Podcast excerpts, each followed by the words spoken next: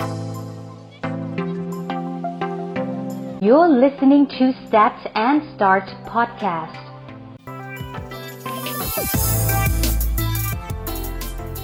Stat and Start EP ที่ 13 แล้วนะครับ หลายๆคนอยู่กับผมมาเนี่ยก็ผ่านอะไรกันมาเยอะ รู้ตัวเลขอะไรกันมาเยอะนะครับ เทปนี้เนี่ยอาจจะฟังเสียงผมแล้วรู้สึกว่า เออทำไมคุณภาพมันไม่เหมือนเดิม เสียงมันดูแปลกๆ ก็อาจจะเป็นเพราะว่าวันนี้ผมอัดด้วยมือถือนะครับ พอดีออกมาทำภารกิจข้างนอก แต่ก็คิดว่าเออข้อมูลเนี่ยมันน่าสนใจ แล้วก็ไม่อยากให้ขาดตอนนะครับ อยากให้ทุกสัปดาห์เนี่ยทุกคนได้เล่าแล้วก็ได้รับฟังนะครับ เรื่องราวดีๆ ผ่านตัวเลขเหมือนเดิมนะครับ วันนี้เป็นข้อมูลที่น่าสนใจ เพราะว่าช่วงเวลาเนี้ยใกล้เป็นช่วงเวลาที่ทุกคนเริ่มจะได้หยุดละปีใหม่นะครับ ได้ไปเขาดาวหลายๆคนได้กลับไปบ้านบ้านเกิดนะครับ ได้อยู่กับครอบครัว บางคนได้ไปเที่ยวต่างประเทศหรืออะไรก็แล้วแต่ ซึ่งช่วงปีใหม่เนี้ยถ้าเรามองจริง ๆ มันคือ seasonal period ถูกไหมครับ มันเป็นช่วงเวลาที่ดูเหมือนทุกคนจะพัก แต่จริง ๆ แล้วหลาย ๆ ธุรกิจกลับเหนื่อยมากในช่วงนี้นะครับ และหลาย ๆ ธุรกิจก็เฝ้ารอช่วงเวลานี้เช่นเดียวกัน พอช่วงเวลานี้เป็นช่วงเวลาที่เป็นโอกาสให้กับธุรกิจในหลาย ๆ sector คิดออกไหมครับว่าธุรกิจไหนที่จะได้ประโยชน์บ้าง ผมว่าทุกคนต้องคิดออกแหละ อย่างแรก ๆ เนี่ยธุรกิจท่องเที่ยวเนี่ยแน่นอน โรงแรม hotel hostel ต่างๆ สถานที่ท่องเที่ยว มีเงินสะพัดเข้าไปเยอะมากนะครับ มีการดูแลมีความเหนื่อยกว่าทุกช่วง หรือในขณะเดียวกันธุรกิจ retail ธุรกิจรีสอร์ท food and beverage ก็เป็นธุรกิจหนึ่งที่มีการเติบโต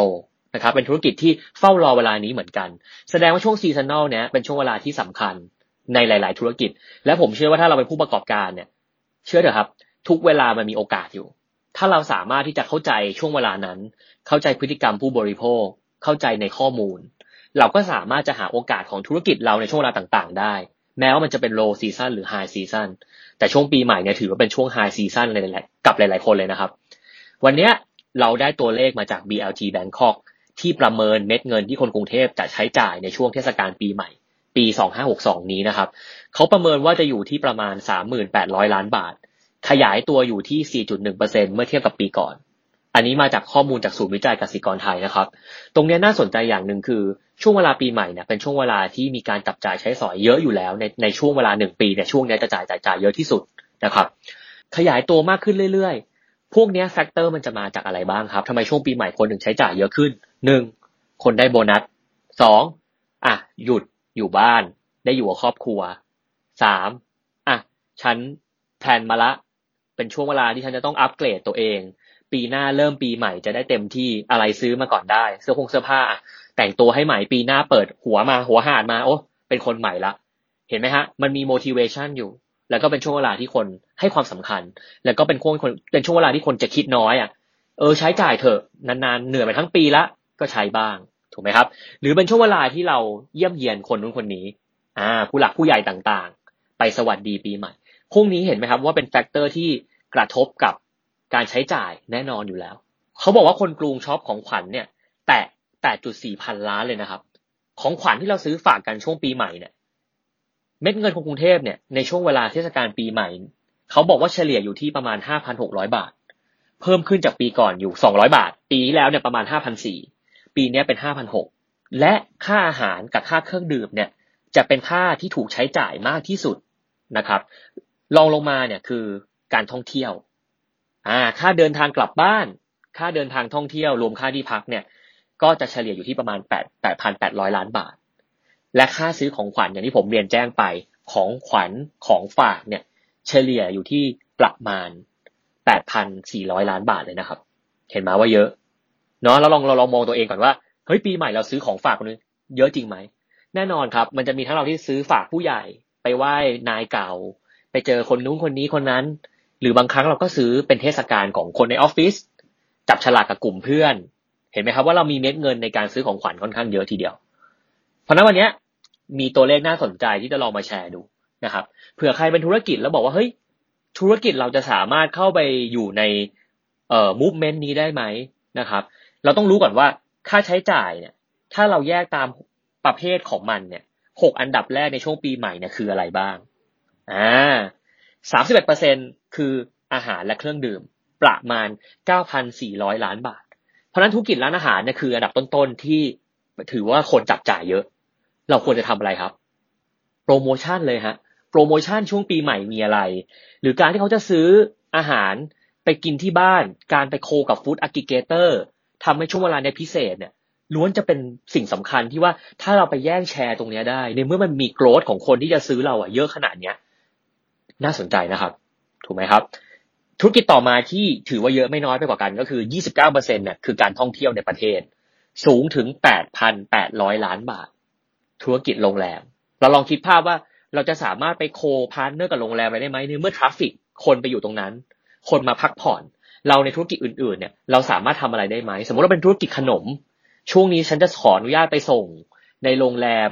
หรือมีโปรโมชั่นอะไรเข้าไปอยู่ในพื้นที่ต่างๆ ที่เรารู้ว่า traffic ไปอยู่แน่ๆได้ไหม โดยเฉพาะเรารู้ว่าเป็นคนต่างชาติมาพักในประเทศไทย เป็นคนจีนเนี่ยประเทศไทยเราเนี่ยนักท่องเที่ยวประเทศจีนเยอะสุด packaging ก็ควรจะมีภาษาจีนไหมถูกไหมครับ ตรงนี้ถ้าเกิดเราเริ่มเห็นตัวเลขอันดับหนึ่งอันดับสองเนี่ยถือว่า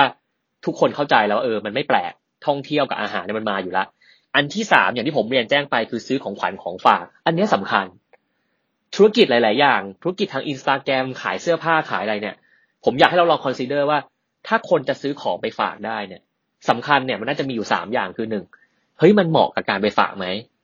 ถูกไหมครับ packaging design ของคุณดีไซน์อย่างไร คุณมี storytelling หรือเปล่าเราลองคิดนะครับ ถ้าเราเป็นร้านเดียวที่ซื้อเสื้อผ้าของเราช่วงนี้ เราจะมีกล่องห่อของขวัญที่สวยมากๆ และสามารถจะสร้างนู่นสร้างนี่สร้างนั่นมีผูกลูกโป่งไปให้ มันอาจจะเป็น value on top ที่เราขายของได้ด้วย แล้วก็ เราก็ชาร์จเงินไปอยู่ในของนั่นแหละ ของก็ราคาสูงขึ้น แต่คุณได้ experience ของการให้ที่ดียิ่งขึ้น เห็นไหมครับ สามอันดับแรกเนี่ยสำคัญนะครับ อันดับที่สี่เจ็ดเปอร์เซ็นก็คือให้เงินเป็นของขวัญเลย อันนี้เป็นอารมณ์แบบขี้เกียจเลย อะ เอาไปเลยพันหนึ่งปีใหม่ อยู่ที่ประมาณสองพันหนึ่งร้อยล้านบาท อันดับที่ห้าครับทำบุญไหว้พระหนึ่งพันหกร้อยล้านบาท ก็ไม่แปลกพราะช่วงเวลานี้ก็ต้องทำบุญสักการะ หาความเชื่อ หาความสบายทางจิตทางใจ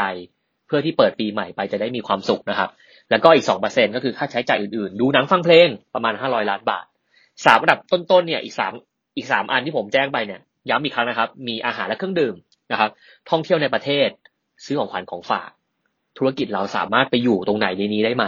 ถ้าจะให้เจาะอยู่บนของขวัญของฝาก ซึ่งดูจะเป็นตัวเลขที่ผมว้าวที่สุดนะครับ เพราะว่าอาหารเครื่องดื่มเนี่ยมันอยู่แล้ว ท่องเที่ยวก็ไม่ไม่ไม่แปลกใจ เราลองคิดดูครับว่าของขวัญยอดนิยมในช่วงปีใหม่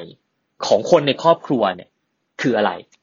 tick tock tick tock tick tock ผมเชื่อว่าในหัวมีหลากหลาย แต่สิ่งสิ่งหนึ่งแน่ๆที่ทุกคนรู้ แล้วว่าทุกคนต้องซื้อในช่วงปีใหม่ก็คือกระเช้าของขวัญ พวกกระเช้าของขวัญตาม Tops ซูเปอร์มาร์เก็ต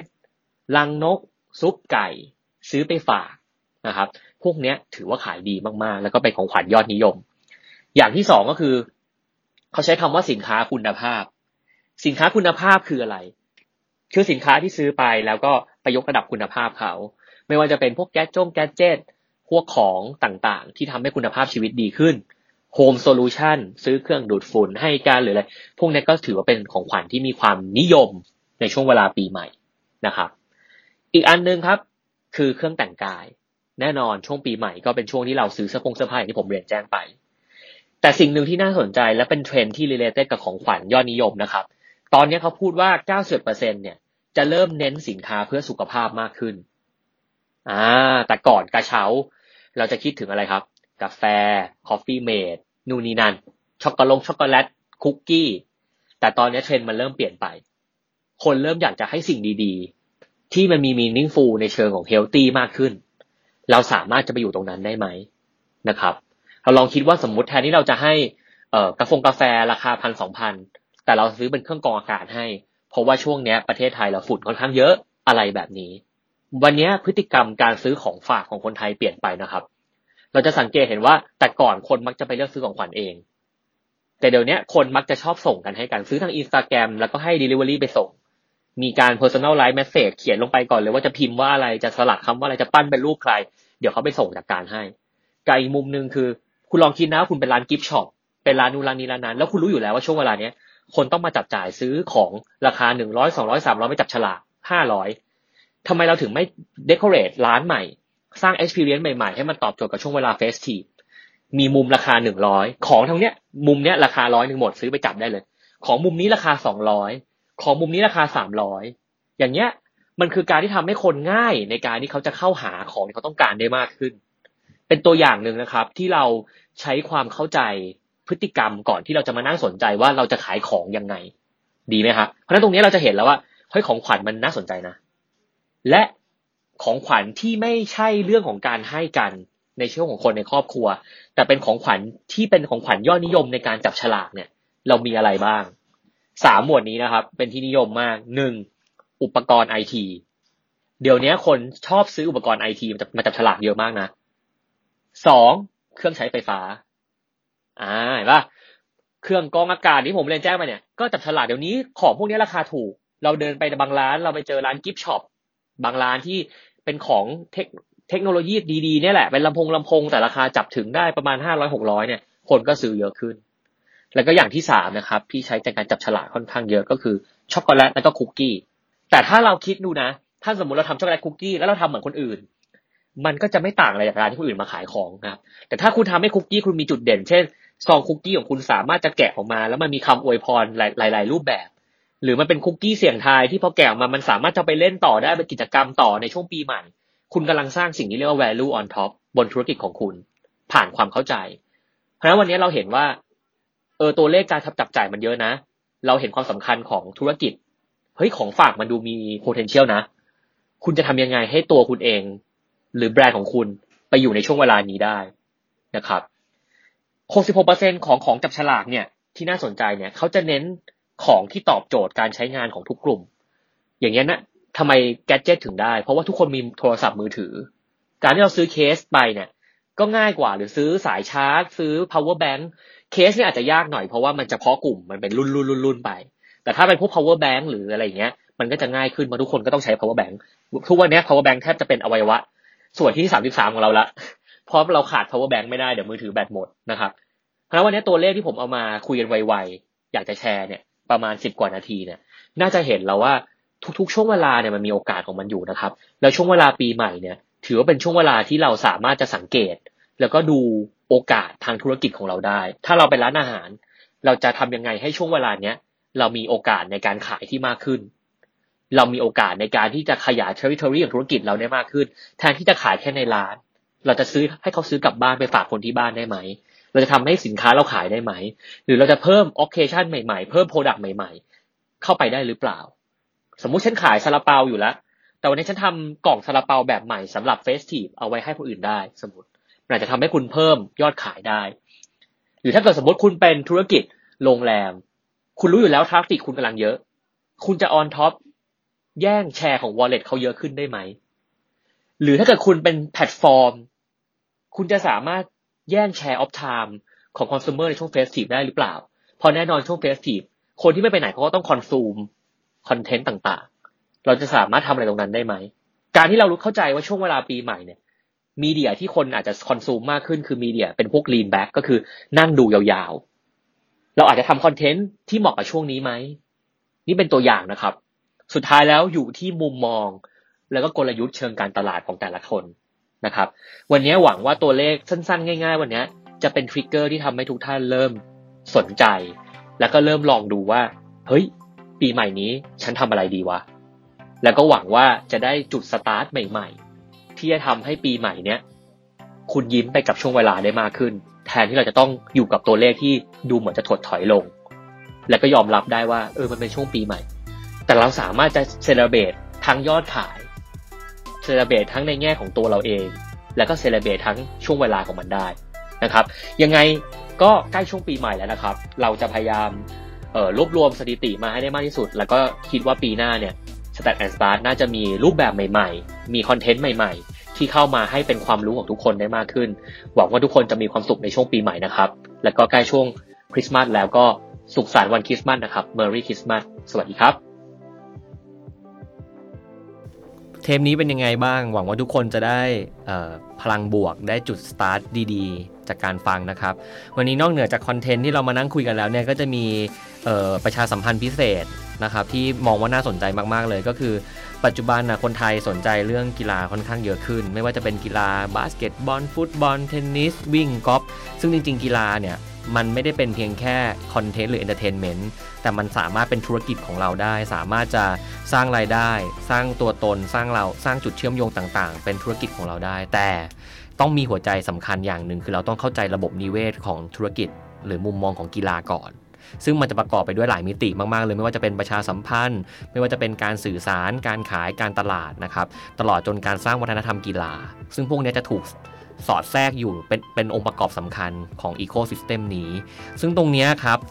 ก็นานๆจะมีคอร์สเรียนที่มันตอบโจทย์มิตินี้ก็หายากนะ ผมนั่งคิดเออมันไม่ค่อยมีอะไรแบบนี้ก็เป็นคอร์สเรียนด้าน Sport Marketing the Creator ที่จะจัดขึ้นนะครับในเร็วๆนี้ ตรงนี้จะทำให้เราเห็นมุมมองการบริหารตรงนี้ทั้งหมดเลย แล้วก็มีเนื้อหาอะไรที่น่าสนใจมากมาย มี Exclusive Class มีอะไรที่คิดว่าคนที่สนใจการทำธุรกิจเกี่ยวกับสปอร์ต หรือมองหาองค์ความรู้เกี่ยวกับเรื่องของกีฬาเนี่ยน่าจะสนใจก็เลยมาประชาสัมพันธ์ให้นะครับ ถ้าเกิดใครสนใจนะครับ สามารถติดต่อได้ที่ 089-926-2449 หรือ 084-077 7492 นะครับ ลองโทรเข้าไปดูแล้วก็ลองปรึกษาดู น่าจะมีมุมมองดีๆให้นะครับ ขอบคุณครับ